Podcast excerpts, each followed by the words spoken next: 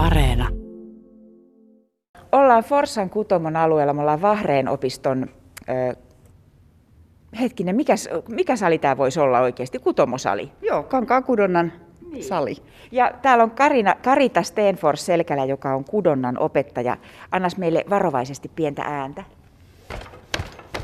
Kaikki, jotka tietää, niin kuulee ehkä, että nämä on kangaspuiden äänet. Tähän tulee sitten kun tämä pääsee tästä kunnolla alkuun, niin mikä tähän Karita tulee? No tähän on tulossa tuolinpäällismattoa ja nimenomaan semmoista räsymattotyyppistä tuolinpäällismattoa, eli, eli käytetään, käytetään kierrätettyjä kuteita. Kuulostaa siltä, että Karita Stenfors Selkälällä on tällainen intohimo suorastaan, eli kutominen ja räsymatot myös. Jos saisit nyt pitää sellaisen lyhyen mainoskatkon räsymatoille, niin millä tavalla häpeämättömästi niitä mainostaisit? Mainostaisin, että pala, iso pala suomalaista tekstiilihistoriaa, perinnettä, kestävää kehitystä, uniikkia tekstiiliä, jopa tekstiilitaidetta. Nyt ollaan siis kansalaisopiston salissa, jossa kudotaan ja jos keskellä talvea olisi tultu tänne, niin täällä olisi osaksi myös keskeneräisiä mattoja, mutta koska kansalaisopiston kausi on sellaisessa vaiheessa, että toissa päivänä alkoi kurssi, niin täällä ei vielä ole ihan valtavasti saatu yhdessä illassa aikaa. Loimia on vähän laitettu näille puille.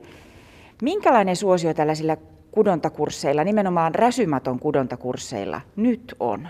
No kudontakurssit, äh, kankaan kudonta on selvästi niin kuin semmoinen nouseva juttu, eli, eli äh, ryhmissä on, meillä on aika isoja ryhmiä ja on paljon kutojia, ja äh, räsymaton kutojia löytyy. Aina on, on sellaisia ihmisiä, jotka erityisesti haluaa kutoa räsymattoa, ja nyt mun mielestä selkeästi on sellainen, äh, sellainen äh, suuntaus, että on nuoria, Aa. jotka haluaa nimenomaan kutoa räsymattoa räsymaton sen moni, monien ulottuvuuksien takia.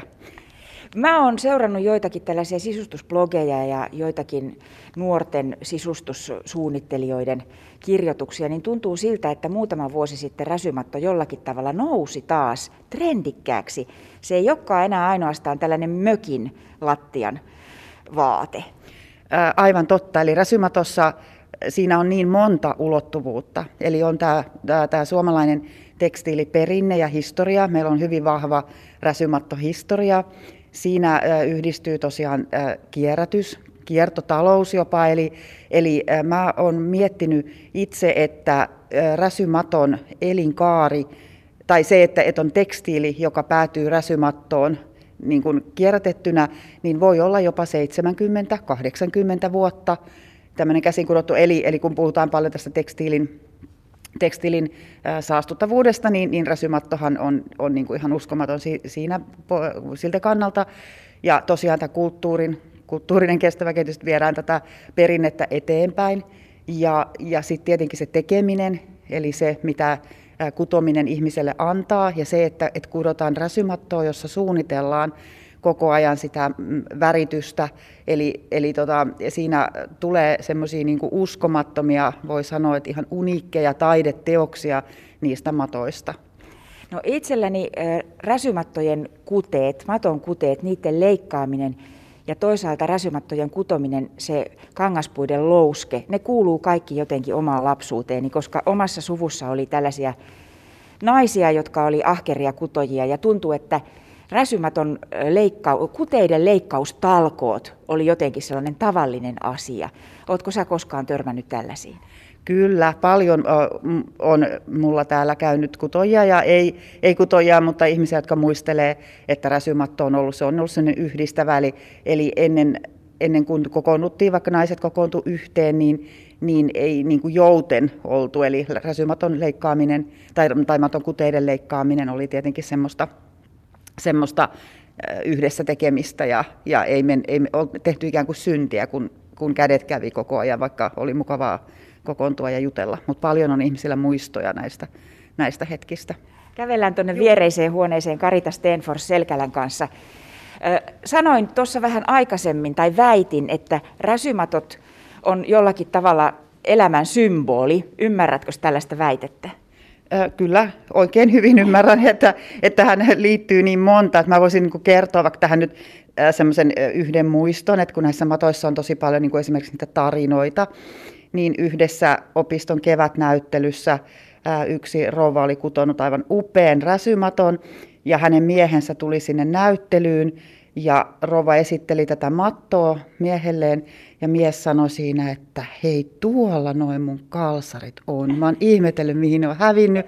Eli, eli sellaiset niin tärkeät tekstiilit esimerkiksi jatkaa niin kuin siinä räsymatossa elämää ja tarinaa. Eli, eli niiden parissa voi niin kuin viettää aikaa ja kertoa mitä kaikkia, mitä lempivaatteita, lempitekstiilejä tai jonkun äh, sukulaisen joku juttu siellä matossa on. Eli, eli kyllä ne on niin kuin elämää suurempia asioita ne matot saat olla, että et niissä on tosi paljon sitä, sitä tarinaa ja, ja sitä symboliikkaa. Niin kun ajattelee vaikka nyt tässä on edessä matto, jossa on mustaa. Räsymatosta on usein puhuttu, että siinä näkyy niin sinne elämän iloiset puolet, iloiset värit, heleät värit, niin kuin tässäkin on valkoista, vaaleanpunasta ja sitten mustaa. Eli sitä tummaa ja murheellista puolta elämästä.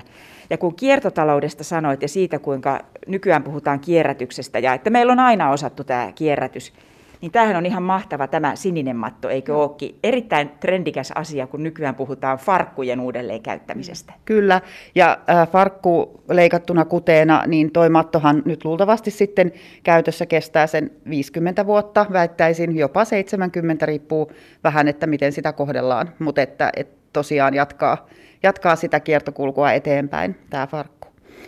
Ja nämä matot tässä nyt, mitä meillä on täällä, täällä nyt esillä ja näkyvillä, niin on tuon toisen kudonnan opettajan, eli Kurikan Tuijan tekemiä mattoja. Hän toi niitä tänne sitten vähän esille.